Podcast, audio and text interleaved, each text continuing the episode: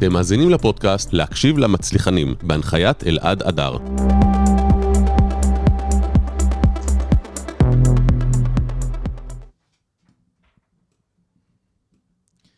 טוב, אז יאללה, אנחנו מתחילים. צהריים טובים, רני, רני לא מפספס אה, דקה, אנחנו עוד מעט נדבר גם על זה. אז אה, אנחנו בסקסספול, ללמוד ממצליחנים, והפעם היום אנחנו עם אה, רני רהב בשידור.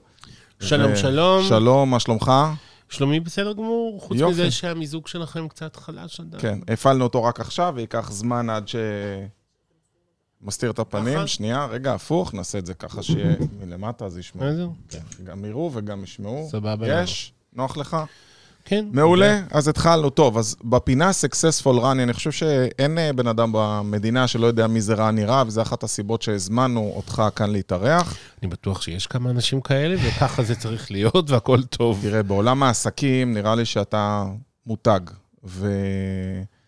וצנוע ממה שאני ראיתי, זה לא, אתה לא מחפש להיות אה, צנוע, אתה מחפש להיות, אה, או שזה עניין מי של הגדרה. מי שמכיר אותי באמת יודע שבפנימי שלי אני מאוד צנוע, בחיצוני שלי ממש לא צנוע, והכל בסדר. אוקיי. אז אה, בדיוק בגלל זה אני אתן לך את הבמה, ודווקא נשמח לשמוע היום על רני, את מה שלא יודעים על רני, ולא את מה שבתקשורת רואים, או את מה שכלפי חוץ. ואני אשמח לשמוע קצת עליך, מאיפה אתה בא, איך התחלת, ואיך אומרים, משם לאט לאט אנחנו נעמיק. אה, נולדתי ברמת גן, עיר האורות, אבל עיר הגנים שקרניצי אה, הקים. אה, משהו ליד כיכר אורדע. לא, אני מרחוב הרועה. אה, זה יותר למעלה לכיוון... אה, הירדן שם. לצד השני בהחלט. לימים אה, עברנו ל... יותר קדימה לכיוון השר משה, אה, חדנס וכדומה, ואחרי זה, בסוף היום, אה, אנחנו גרים בסביון כבר אה, 27 שנים לדעתי. אז אה, הגעתי מרמת גן, ואני אה, מאלה שמאוד זוכרים מאיפה הגענו. ההורים הם לא משפחה של שוכחים. עסקים? ממש לא. אימא שלי אה, עשתה קריירה שאף אישה עוד לא עשתה. היא הייתה ראש מחלקת הנחל של משרד הביטחון, עד היום אין אישה בתפקיד הזה. היא הייתה אה, ראש מחלקת הגדנ"ע של משרד הביטחון, עד היום אין אישה בתפקיד הזה. זה תפקיד שאתה יוצא ב-4 בבוקר וחוזר מאוד מאוחר בלילה. היא אה, אה, אה, הייתה כל חייה בשירות הציבורי. היא תמיד הייתה שליחת ציבור, ובשנים האחרונות, שהיא אה, בפנסיה, היא התנדבה הרבה מאוד שנים בבית המשפט אה, לתביעות קטנות. היא הייתה טוענת שיפוטית ועזרה לאנשים שאין ביכולתם אה, לקחת עורך דין לטפל בהם, אז היא זאת שטיפלה בכל הניירת ובכל ההפניות, ואיך לדבר ומה לעשות. והאמת שהיא... יישמה חלום שלי של הרבה שנים להיות עורך דין. אני, כשהייתי ילד, הגננת שלי, צילה, שאני תמיד הייתי איתה בקשר, תמיד אמרה שאני אהיה עורך דין. אז uh, הפכתי לעורך דין, לעורך דין uh, תקשורת, ללא השכלה כמובן, כי אני חושב שבית המשפט האמיתי uh, נמצא באתרי האינטרנט, בפייסבוק, טוויטר, בית המשפט, ה- מה שנקרא האמיתי, אבל האמיתי האמיתי, בבית המשפט העליון בירושלים, או בית המשפט השלום, או המחוזי, בכל הערים, או בית המשפט הכלכלי, או דיני משפחה, דיונים לוקחים שלוש-ארבע שנים להחלטה, ובתקשורת ההחלטה היא תוך כמה שניות. אז אנחנו סוג של עורך דין, אבל כל החיים רציתי. להיות עורך דין אמיתי, על מנת לייצג אנשים שאין באפשרותם אה, לקחת עורך דין. אבל uh, אני דיסלקטי, ובתקופה שהייתי ילד לא בדיוק ידעו לטפל בעניין הזה. היום, ברוך השם, יודעים ועושים דברים נפלאים, אבל אז זה היה, והיום להתחיל את כל הדרך הזאת מההתחלה, uh, ללמוד, למרות שפרופסור רייכמן כל הזמן אומר לי, בוא תצטרף, אני מהראשונים uh, להקים את המרכז הבינתחומי, רייכמן, אוניברסיטת רייכמן בהרצליה. אה, אז תמיד אומר לי, בוא תתחיל את המשפטים, אז אה, זה לא יקרה כבר. אבל אימא שלי באמת, אה, עד לפני הקורונה, באמת עשתה את זה בהתנדבות, ומאוד מאוד נהנתה, וכל פעם חזרה עם סיפוק. אה, אבל היא באמת הייתה האישה הראשונה לעשות הרבה דברים, כמו למשל האזרחית הראשונה, לסיים את המכללה לביטחון לאומי של צה"ל. היום, ברוך השם, יש הרבה נשים, נשות מוסד, שב"כ, משרד הביטחון, אלופות, אלופים.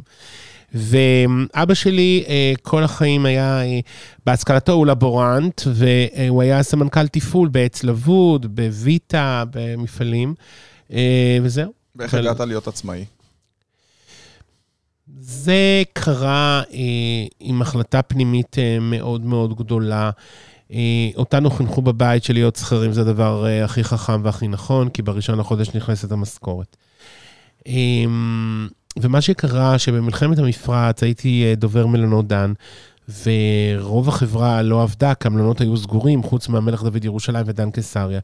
ולי היו שתי מחלקות, מחלקת הדוברות, שעבדה רגיל במלחמה, ומחלקת מפתח הכסף. מפתח הכסף זו הייתה מחלקה שהיום כבר יש הרבה, יש פלטינום ויש סנטוריון ויש המון, אבל זו הייתה היוזמה של עמי פדרמן מבעלי מלונות דן, להקים מועדון אקסקלוסיבי אה, שנקרא מפתח הכסף למלונות דן, ובאמת כל השמנה והסלטה של ישראל רצתה לעשות הזמנות לדן קיסריה ולמלון המלך דוד בירושלים, כי זה שתי המלונות היחידים שסדאם חוסיין לא שלח לשם סקאדים. אה, לרמת גן, למשל, העיר שלי הוא שלח, ואני לא עזבתי את העיר אה, אפילו לא לדקה. אני זוכר הוא, את זה. הוא הריח את ריח האמבה אה, ושלח את הסקאדים. בקיצור ולעניין, החברה אז, בלית ברירה ובלב כבד, קיצצה לכל העובדים את המשכורת ב-50 אחוז, כי לא הייתה ברירה. ואני אז נכנסתי למנכ"ל, היה עמי הירשטיין, איש מדהים, ואמרתי לו, תראה, עמי, אני עובד רגיל, באמת, רוב האנשים באמת בבית, אבל אני באמת כל יום בעבודה. אז הוא אמר, דין, דין אחד כדין מאה. ואז עשיתי חשבון שאומנם חינכו אותנו להיות עצמא, אה, שכירים, אבל גם עצמאי, במקרה הזה, אה, אה, אין לו את הגרנטי הזה ש, שבראשון לחודש ייכנס משכורת. ואז עוד לא הייתי נשוי ולא אבא, ואמרתי, בוא ניקח את הסיכון הזה. ובאמת עשיתי את הסיכון הזה, ומלונות דן הם לקוחות שלנו עד היום, כבר 35 שנה. וואו. ואנחנו גאים כל יום מחדש לטפל בהם, ובאמת זו חברה מדהימה. הכל הלך מההתחלה בקלות? כאילו עזבת ומיד היה לך לקוחות, או ש... תראה, אין יום שהוא בקלות. כל יום יש בו קשיים. אתה צריך להיות מספיק חזק כדי לעבור אותו. אין יום שאתה מתעורר, ואתה אומר, וואו, איזה כיף, כי במהלך היום קורים מלא דברים שמשנים את תחילת היום, אבל ברגע שאתה חי עם זה ויודע לחיות עם העניין הזה, אז אתה, אתה חי את זה, אוקיי? אז כל ההתחלות קשות, ואחר כך קל יותר, אבל אמרה נעמי שמר, אבל במקצוע שלנו, אין יום שאתה יכול להגיד, איזה יופי, היום אני אשב בטנטורה ושכל העולם יקפוץ לי. אז זה לא קיים. במקצוע כמו שלנו זה 24-7, גם שאתה בחופש, גם שאתה אה, אה, ב, ב, בחיים פרטיים, זה בתוך העבודה, זה בתוך החיים, וצריך להקדיש לזה את החיים שלך. אצלך זה די 24-7 המקצוע. אצלי זה 24-7, ואנחנו עושים את זה באהבה רבה רבה רבה, כי זה כיף לנו כל יום מחדש, אבל אה, אף יום הוא לא קל. כל יום יש את הקושי שלו. אה, וזהו, ככה זה התחיל. שומעים פה לא מעט בעלי עסקים את השידור, ואתה נחשב מוביל תחום בתחום שלך. מה לדעתך גרם דווקא לך להצליח כל כך כמו שהמשרד שלך מצליח? תראה, בישראל יש כעשרת אלפים אנשים שעוסקים בתקשורת. וואו. מתוכם יש אלף משרדי יחסי ציבור, מתוכם יש טופ 10, 20, 30, 40, 50.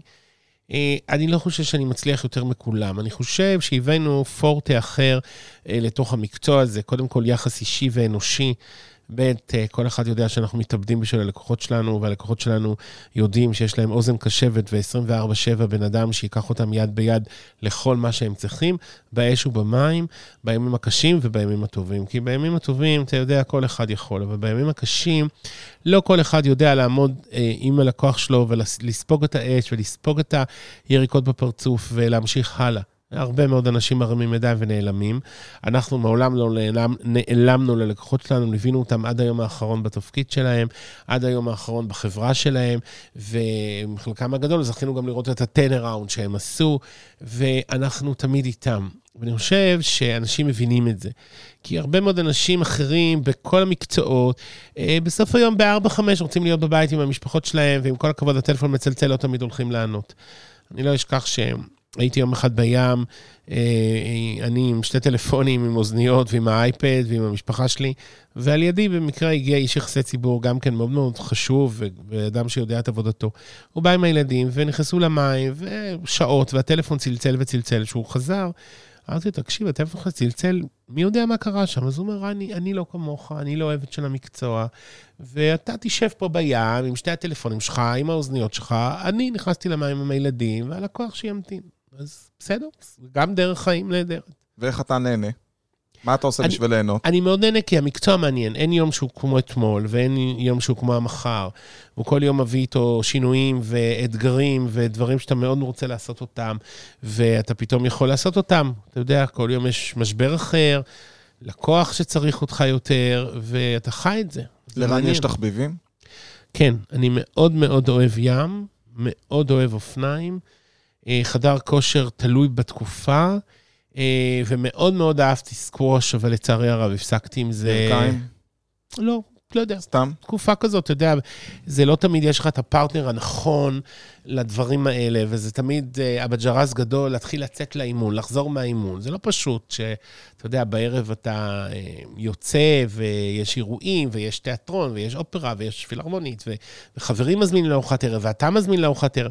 אז נכון שאשתי אה, היא מנכ"ל החברה בזכות רבה ולא בחסד.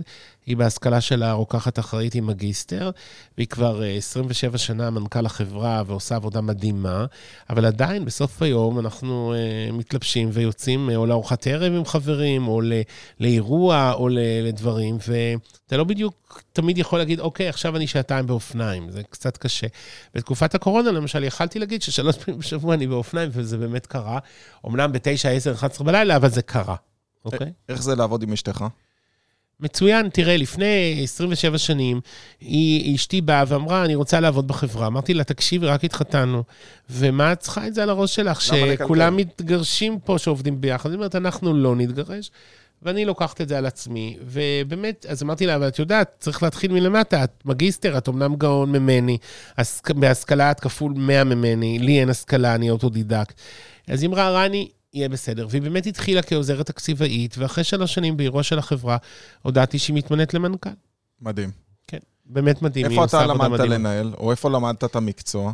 המקצוע... אתה בטוח מנהל עובדים, או- עשיתי את זה בצבא, התמניתי למש"ק החינוך של חיל האוויר בצריפין. קיבלתי על זה את פרס אה, קצין חינוך ראשי באוניברסיטה העברית בירושלים בטקס. מאוד התרגשתי אז אה, אה, בשביל הדברים שעשינו בחיל האוויר צריפין, שינינו את ה... את כל הפורטה של חינוך ויחסי ציבור בבסיסים האלה, זה ארבעה בסיסים, ארבעה אלופי משנה, אז היו, אני לא יודע מה היום. אה, ובאמת עשינו שם דברים מדהימים ושונים. אה, החל מ... אה, לקחתי בן אדם שאז היה חייל ביחידת 180 למחשב, בשם ליעד וייטשטיין, היום הוא אחד מעורכי הדין החשובים של ישראל בתחום הפטנטים. פטרתי אותו משמירות, ובתמורה, כל יום מ-6 עד 10 הוא לימד את כל הבסיס לבגרות באנגלית. גדול. ומישהו אחר מאותה יחידה פתרתי גם משמירה, והוא לימד לבגרות במתמטיקה. ובסוף השנה הם באמת ניגשו, וכל הבסיס עבר. זאת אומרת, אה, כאילו, אני היחידי בלי בגרות, אבל הם כולם עם בגרות, וזה כיף לא נורמלי. עד היום אני עובר ברחוב, פוגש אותי מישהו, אתה יודע, רני, הם בזכותך זוכרים יש לי שבזכותך בגרות. יש לו כן. בגרות היום. זה מזכיר לי שאימי, אני קורא לזה אימי הפולניה, יש לי אבא פולני ואימו הונגריה, אז הם עד היום שואלים אותי מה יהיה עם תואר. זה לא משנה כמה אתה עצמאי וכמה סניפים שלך אני בארץ או אה, מאוד בעולם, אה, אז... אה, דואג שאנשים ילמדו, כל המנהלים אצלנו הם עם תואר ראשון לפחות. אבל אתה בעצמך אמרת שאתה אוטודידקט. נכון, אבל לי אה, קרה נס משמיים, הנס הזה לא קורה כל יום, ואני קורא לכל האנשים ללמוד כמה שיותר, להשכיל כמה שיותר. אה, לא אה, תיקח מישהו בלי תואר? לא, אני עדיף מישהו עם תואר, אלא אם כן, לא יודע מה קרה, אתה יודע, איזה genius, סבבה, אבל כשיש כזה היצע, אז אה, קודם כל כדאי לקחת אה, בן אדם שיש לו תואר. אחר כך אנחנו לוקחים בן אדם שיש לו שלוש שנים ניסיון בתחום שלנו, ורק אחרי זה הוא מתחיל סטאז' של חצי שנה. רק אחר כך אנחנו מתחילים את החיים ברעב תקשורת. כאילו. הבנתי. יש איזה ספר טוב או הרצאה מסוימת או מרצה או מישהו שעקבת אחריו, שתרם לך מאוד, שאתה אומר זה must למי שיש לו אני- בעסק, או עסק בניגוד- בתחום? בניגוד לרעייתי והבן שלנו, שהם משכילים ולומדים ושקדנים, אני את התקשורת אה, קורא אה, בעיקר כל יום אה, עשרות עיתונים ועשרות מאמרים ועשרות כתבות. אני פחות אה, ב- בסיפורת, אבל ספר אחד שהשפיע על חיי הכי, זה הזמן הצהוב של גרוסמן, ולא פעם ולא פעם אני מזכיר לו את הדבר הזה. אני חושב שהזמן הצהוב, הצהוב של גרוסמן אה, אה, שינה לי את השקפת עולמי אה, בנושא חמלה, למרות שעוד לפני שקראתי את הספר, קראתי את הספר בגיל 18, לפ... סליחה, בגיל 21, אחרי צבא, שנסעתי בפעם הראשונה לארה"ב, אז קראתי את זה במטוס כל הדרך. אבל לפני זאת הייתה לי חמלה, אני בגיל 13 התנדבתי בבית ספר קדם לילדים עם מוגבלויות ברמת עמידר, ובעצם זו הייתה ההתנדבות הראשונה שלי בחיים. אבל החמלה, הכמיהה לחמלה כלפי אנשים אחרים, הבנתי את זה יותר לעומק בספר של גרוסמן, הזמן הצהוב, והספר הזה מאוד השפיע על חיי, שאני יכול להגיד לך באופן מאוד מאוד מאוד מאוד רציני. הבנתי. יש איזה שהם יעדים עסקיים שאתה עוד רוצה לסמן עליהם, וי? שעוד לא הגעת אליהם? לא, אני חייב להיות איתך מספיק כנה ולומר שביום שמינו אותי למנהל מחלקת יחסי הציבור והבידור של דן פנורמה תל אביב, שזה היה בדיוק לפני 35 שנה, בראשון למאי 86. זה היה המלון הכי כושל של ישראל, אסטוריה, לרום, הייט. משפחת פלדמן קנתה אותו והפכה אותו לדן פנורמה, ובראשון למאי הפתיחה. והייתי במעלית, נסגרה הדלת, ואמרתי לעצמי, מה אני אעשה? כאילו, מה אני אעשה? כאילו, איך אני אעשה? מה, מה אני עושה עכשיו? ובאמת, אחרי ארבעה חודשים, המלון הזה קיבל בכל העיתונים את התואר משנה מקום, משנה מזל, המלון המתוקשר ביותר בישראל. ואחרי זה משפחת פלדמן הזמינה אותי להיות דובר החברה, The rest is history, אבל uh, uh, uh, uh, אני אף פעם לא תכננתי מה יהיה מחר. אני לא חושב שזה אפשרי לתכנן, אני חושב שבשמיים קבעו לך בדיוק את המסלול. אני לא אדם מאמין שהולך לבית כנסת, אבל אני כן אדם מאמין שיש אישות שמנהלת את זה. היא גם יכולה לקרוא לך בכל רגע נתון למעלה, ולא יעזור שום דבר. אני יודע שמתי שנולדנו, יש את התאריך שאתה עולה וגם את השעה שאתה עולה חזרה, אז זה לא כל כך משנה מה נעשה. כמובן שלא צריך להתגרות בגורל, ולא צריך לעבור באדום, ולא צריך לעמוד באמצע הכביש, שהאוטובוס ידרוס אותך, ולא צריך לנסוע כמו חצי תל אביב פה נוסעת עם, ה, עם, עם הקורקינטים, וה... כמו קמיקזות מתאבדות יפנים, אני לא ראיתי דבר כזה, גם כשבאתי אליך לשידור, הנהג שלי עצר, אני פתחתי את הדלת, אני בנס, בנס. לא הורדת מישהו? לא שאני הורדתי מישהו, הם לא הורידו אותי. זאת אומרת, זה בנס כל יום שעובר, אתה אומר בקת הגומל שעברת את הכביש בשלום, כי זה ממש נורא, זה הפך להיות נורא ללא חוקים.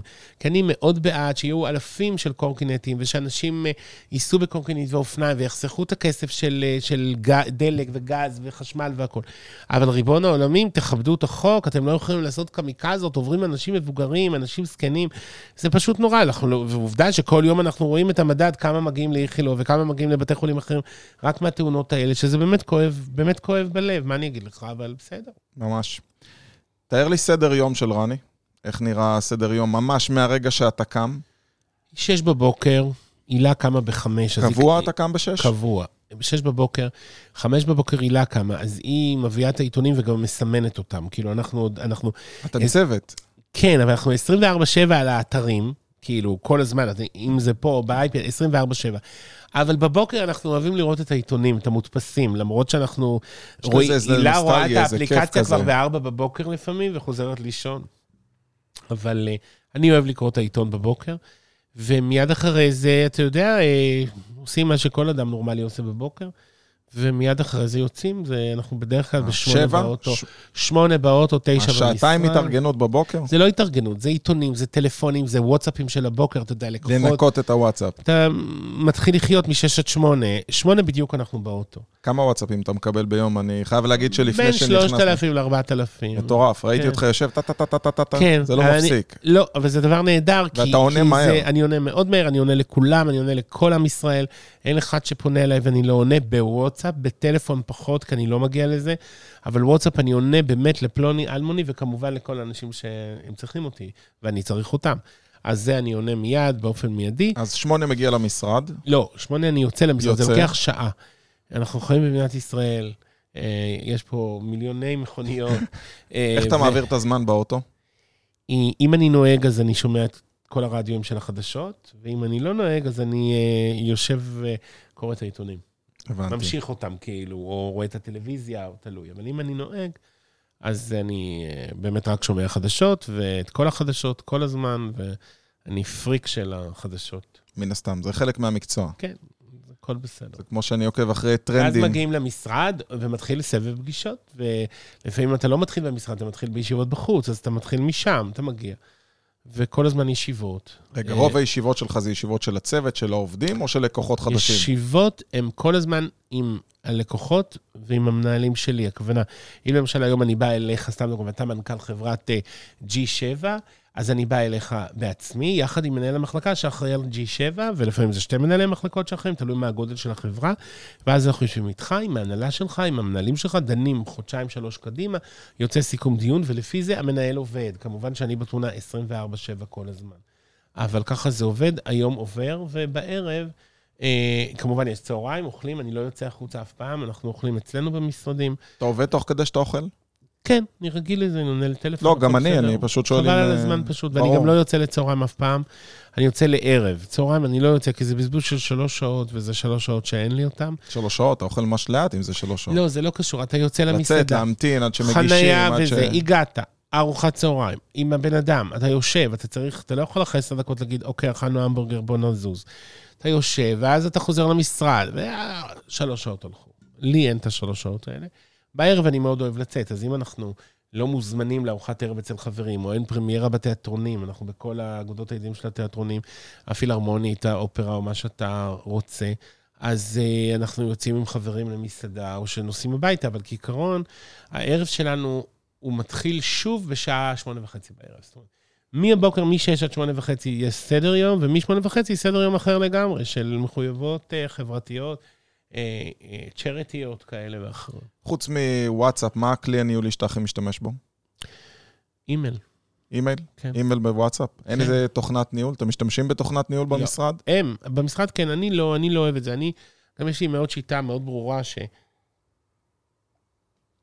יש לי אה, מולי תמיד אה, דפי נייר, ובסוף היום אני כל הזמן מעתיק את מה שלא עשיתי. זהו, מי שרואה אותנו פה בשידור, אולי אפילו רואה את הדף, אה, אתה כן. מסתובב עם דף ועט, ושאלתי אותך, תגיד, מה עם האפליקציה? אמרת, אלעד, עזוב אותי מהאפליקציה. לא, לא, לא, אין לי עניין בזה. אני... אני פריק גדול של הטלפון, אני שולט ביד רמה בכל הטכנולוגיות האלה, אבל את הדברים האלה, אם זה לא על השולחן ואתה מוחק זה יותר ו- קל. וכותב, אז אני, אני יכול לשכוח משהו ואני לא רוצה את זה. אז לימדתי את זה גם את המנהלים אצלי, שבסוף היום, כשאתה סוגר את החדר, אז אתה שולחן שיהיה נקי. למרות שאצלנו לא בדיוק סוגרים את החדר, אמנם סוגרים את זה ויזואלית, כי אה, יש לנו גם הרבה מנהלות, אז לקראת ארבע הן עוזבות כי יש טיפול בילדים, אבל הן עובדות מהבית רגיל לגמרי, 24-7, אז אה, לא תמיד אתה יכול לנקות את השולחן אה, בדיוק כשעזבת בארבע או בחמש. אתה מנקה את האינבוקס לפני סוף היום? אני בעיקר? מנקה את השולחן, כי האינבוקס, אני כל הזמן איתו על האימיילים, ואז זה עובר או נכנס, זה פחות uh, שמה. אני עונה על אימיילים תוך כדי, כמו שעכשיו באוטו, אז עניתי על 100 מיילים בדקות, זאת אומרת, אתה יודע, ווואטסאפים זה יותר קל. זו הסיבה יותר. שאתה נוסע גם עם נהג? לחסוך זמן, חנייה, נהג, יעילות? אני אה, או- 30 שנה עם נהג, אה, מסיבה נורא פשוטה. בתחילת הדרך לא היה לי רישיון, אז היה לי נהג. התרגלת. אחר כך שנהיה רישיון, הכבישים כל כך מסוכנים, שאתה לא יכול גם לדבר בטלפון וגם להסתכל על האימייל וגם לנסוע, זה בריאות התושבים פה. אז אה, ב-99 אחוז אני חייב לנסוע עם נהג, כי אני גם עונה לטלפונים on the go, עולה על וואטסאפים ועל אימיילים. ואני חושב שזה א', אסור בחוק, ואני לא עובר על החוק, וב', זה אסור גם מוסרית, כי חס וחלילה ישמור אדוני. אתה חובב נהיגה? חובב מכוניות? מאוד אוהב מכוניות. אני כי לא הזכרת קודם. כי אני אגיד לך מה, אני אה, בגיל מאוד מאוחר הוצאתי רישיון נהיגה. מה שקרה הוא שאני למדתי בין הראשונים בכיתה נהיגה, והגעתי לשיעור 35, ואבא שלי אמר לי, רני, אם אתה לא עושה את התיאוריה, אז מספיק, אנחנו לא אה, רוטנברג. רוטנברג אז היה באותה תקופה, אה, אמרו שמישהו רצה להגיד לבן שלו, תפסיק לבזבז, היה אומר, אנחנו לא רוטנברג. רוטנברג היה ממייסדי חברת חשמל, והיה כזה, בדיחה כזה, אני לא רוטנברג. עכשיו, אה, היום זה רחובות בישראל, רוטנברג, כי מדינת ישראל חבה לו, אצטרה, אצטרה. בכל מקרה, אני, הראשון, היה לי כבר 30 שיעורים, והמורה רצה להגיש אותי לתיאוריה. עכשיו, אני דיסלקטי, אז הלכתי פעם אחת ונכשלתי, והבנתי כבר שזה לא יעזור. ועברו המון שנים, שהבן שלנו הגיע לגיל 6. קראתי לנהג שלי, אבא שלו היה מורה לנהיגה מה- מהטובים שיש. אמרתי לו, תשמע, אני עושה איתך פרויקט, אני מתחיל בראשון לאוגוסט. אני כל יום אתה בא בשש, עד שמונה אנחנו עושים שיעור. ראשון לספטמבר אתה מגיש אותי לטסט. נכשלתי למחרת, אז היה מותר יום כן, יום לא. היום זה לוקח הרבה זמן. ואני אעשה כמה טסטים שצריך. תיאוריה. אני אעשה שבע פעמים. בפעם השמינית, לא יודע מה תעשה. אלוהים עזר לי, הלכתי לתיאוריה, למחרת הלכתי שוב ועברתי אותה, ושמחתי מאוד, ואת הטסט אה, עשיתי ביום ראשון, אה, נכשלתי בו, ובשני עברתי אותו. יפה. אז, אה, מאז אני גם... ומאז יש רישיון. כן, ולפני כמה שנים עשיתי רישיון על אוטו לא אוטומטי, כדי שאני אוכל לנסוע במכוניות עתיקות שאני אוהב. אז את זה גם עשיתי, וזהו. עכשיו אני... יש לך אוסף גדול? לא יחסי? גדול, לא. שמונה. מה המכונית שאתה הכי אוהב? רולס רויס. כן? שנת אה, 59, דומה מאוד ל... לא דומה, היא בדיוק כמו של המלכה אליזבת, של אלטון ג'ון, זה אני אוהב מאוד. אני מאוד. אוהב את האוטו הזה, הוא מאוד ואתה יוצא איתו לנסיעות, מועדון החמש וכאלה בקטנה? כן, בימי שישי, אתה יודע, סדר היום הוא כזה שאתה לצערך רב, לא מגיע לזה כל כך, אבל אם אתה מגיע, אז כן. קודם כל, נשמח להזמין אותך, יש לנו פעילות שנקראת רייסר מניעים חיוכים, זו פעילות בכפרי נוער, האירוע הבא שלנו ב-21 למאי, אנחנו משמחים ילדים שלא כל כך שמחים. איזה יופי. אה, זה יהיה במקווה ישראל, יש לנו כל חודש אני בפנימייה אחרת, ומועדון החמש מכבדים אותנו, אני בעצמי יופי. גם חובב מכוניות ספורט. כל מה שעושים זה נותנים להם להצטלם או ליד המכוניות, או מי שרוצה ממש בתוך סבבה, המכוניות, אז- מביאים להם צלם מגנטים, עושים להם שמח, ננסה אז לתאם. אני מזמין ב- אותך בכיף. ובכיף גדול. ותספר לי רגע, אתה יודע, בעבודה שלך יש המון המון מתח, המון עליות וירידות. מה קורה כשיהיה יום אחד קשה לך? איך אתה, איפה אתה ממלא את המצברים? אני משתדל ללכת לים בלילה ולעשות... אה, הליכה בים כזה? לא, להגיע לים, לעשות 30 נשימות, להשתחרר מכל הזוועה. כולל טבילה או לא נכנס בכלל? אה, בקיץ כן, חורף אני רק יד. קר כאילו, מדי. לעשות זאת אומרת, תשליך. יש גבול. כן. הים, גם אשתי כזאת, כאילו, זה מרוקן. כן, מה הגאדג'ט האהוב עליך? אני משהו ב- שקנית לעצמך ואתה ממש אוהב, אתה יודע, זה לא חייב להיות משהו פנסי. לא, משקפיים ושעונים. זה ה- זה התחביב? כן, אני לא, לא חסיד של כל הפצ'קראי הזה. יעד אישי שעוד אה, בבקט ליסט שלך, שאתה אומר, לפני שאני אמות אני רוצה להספיק? תראה, אני אומר עוד פעם, אני אתה אמרת הייתי- שלכל אחד יש תאריך. הייתי אה, מאוד שמח אה, בסוף היום לייצג אנשים בבתי משפט. באמת? מאוד. עדיין אתה רוצה להיות עורך דין מאז גיל 6? מה... כן, אני מקווה אולי שיום אחד לא יצטרכו תואר... אה, נוכל אה, לעשות את זה גם בלי תואר. יש השופטת ג'ודי כזה, אתה יודע, בסוף נעשה אולי תוכנית, כן, שופטת אה, רני כן, רהב. כן, אז אה, רציתי לעשות את זה. אמ, וזהו, כאילו... אבל אתה יודע, אתה יכול להיות מגשר. זה דומה. נכון, אבל זה לא מה שבא לי לעשות. אני רוצה לעשות את זה לא בשביל פרנסה, אלא בשביל לעזור לאנשים שאין להם אפשרות ללכת לעורך דין. ולייצג אותם, אתה יודע, פעם בחודש לבחור קייס ולייצג אותו בבית המשפט. איך אתה מתמודד עם כישלון? אתה יודע, בכישלון, אם אתה חושב שהוא שלך, אז צריך לדעת שהוא שלך, ואם הוא לא שלך, אז אין מה להתמודד. כן, אבל אתה יודע, כל אחד מקבל את זה אחרת. לצורך העניין, נכשלת, יש מקרים כאלה, לא משנה אם זה עסקה, או בטח עם לקוח, או כל סיטואציה אחרת. לא נעים. לא נעים. איך מתאוששים? בים. בים. הים זה התרפיה שלך. מדהים. ויש איזה משהו מסוים שהיית רוצה ככה להעביר, עכשיו מי שמקשיב לנו, אתה אומר, אוקיי, הצלחה זה... לאהוב את העבודה, להיות קריאיטיבי, להיות רלוונטי. בכל עבודה שאתה נמצא, גם אם אתה מרכזן ב-1.8, וגם אם אתה מרכזן ב-1.6, אם יש עדיין את השירותים האלה, אני לא יודע, אבל גם. נראה לי. שכבר אין. לא יודע, וגם אם אתה מנכ"ל אה, חברה, או יושב ראש חברה, או יש לך חנות לבגדים, או מסעדה או בר, או חנות לחלקיקים, או לגאדג'טים, או לרחיצת מכוניות. להיות קריאיטיבי. קריאיטיביות במקום הוא תמיד דבר טוב. לא לשבת על השמרים. ברגע שיושבים על השמרים, נרדמים. כשנרדמים, זה לא טוב. אז צריך לעשות הכל כדי להיות מאוד רלוונטי, אוקיי? אדם שהוא לא רלוונטי, אז הוא לא רלוונטי. לא משנה אם הוא בגיל 18 כרגע או בגיל 100. למי מתאים יחסי ציבור? לכל אחד, אבל תלוי במה. יש אנשים שיש להם עסקים שאין אין אפשרות לעשות לזה יחסי ציבור. כמו מה? איזה עסק לא מתאים לו יחסי ציבור? כל מיני, לא חסר כאלה דברים שיש אפשר... לא, תראה, קודם כל, חברות ש... שאין להן קהל, זאת אומרת שאין להן קשר עם הקהל הסופי, אז הן לא צריכות יחסי ציבור. חברות שאין להן אה, קטע לקרייסיס או לכל מיני דברים כאלה, אז אין להן סיבה ליחסי ציבור. אבל רוב החברות כן צריכות יחסי ציבור. מה אתה אומר היום על היחסי ציבור העצמיים שבן אדם יכול לעשות לעצמו בטיקטוק, באינסטגרם, בפייסבוק, לקדם את עצמו? בהחלט. זה, זה כל- פגע באיזושהי צורה ביחסי ציבור המסורתיים? תראה, כל דבר כזה פוגע, אוקיי? אבל השאלה במי הוא פוגע וכמה הוא פוגע. כל דבר חדשני כזה יכול לפגוע. אבל uh, ביום-יום ובלונגרנד אתה רוצה להיות מאוד... Uh, אתה רוצה להיות מאוד uh, אטרקטיבי ומאוד מעניין כדי לדעת לטפל בזה. כמה חשובה יצירתיות במשרד יחסי ציבור? אני... במקסימום. כי אני רואה מלא אנשים שאומרים, המשרד יחסי ציבור עשה לי עבודה לא טובה, ותמיד כשאני יושב איתם אומרים, בסוף לא היה שום יחסי ציבור אה, יצירתיים, והבעיה היא שהם באו בטענות ללקוח שהוא לא מייצר גימיקים. העבודה היא של מי? אני תמיד אומר ללקוח, אנחנו 50-50. אין 100. לא לי ולא לך. 50-50. כמובן שבסוף היום אני 49 והוא 51 כי הוא הלקוח, אבל בסוף היום זה צריך להיות מאוד מאורגן. אחרת זה יהיה תוהו ובוהו על הארץ. ואף אחד לא רוצה את זה שיהיה תוהו ובוהו על הארץ. אז uh, אני כן חושב שצריך להיות מאוד מאורגנים ומסודרים, ולהיות uh, תמיד מרתקים ומעניינים. אז uh, השאלה שלך כאילו תהיה לא רלוונטית, אוקיי?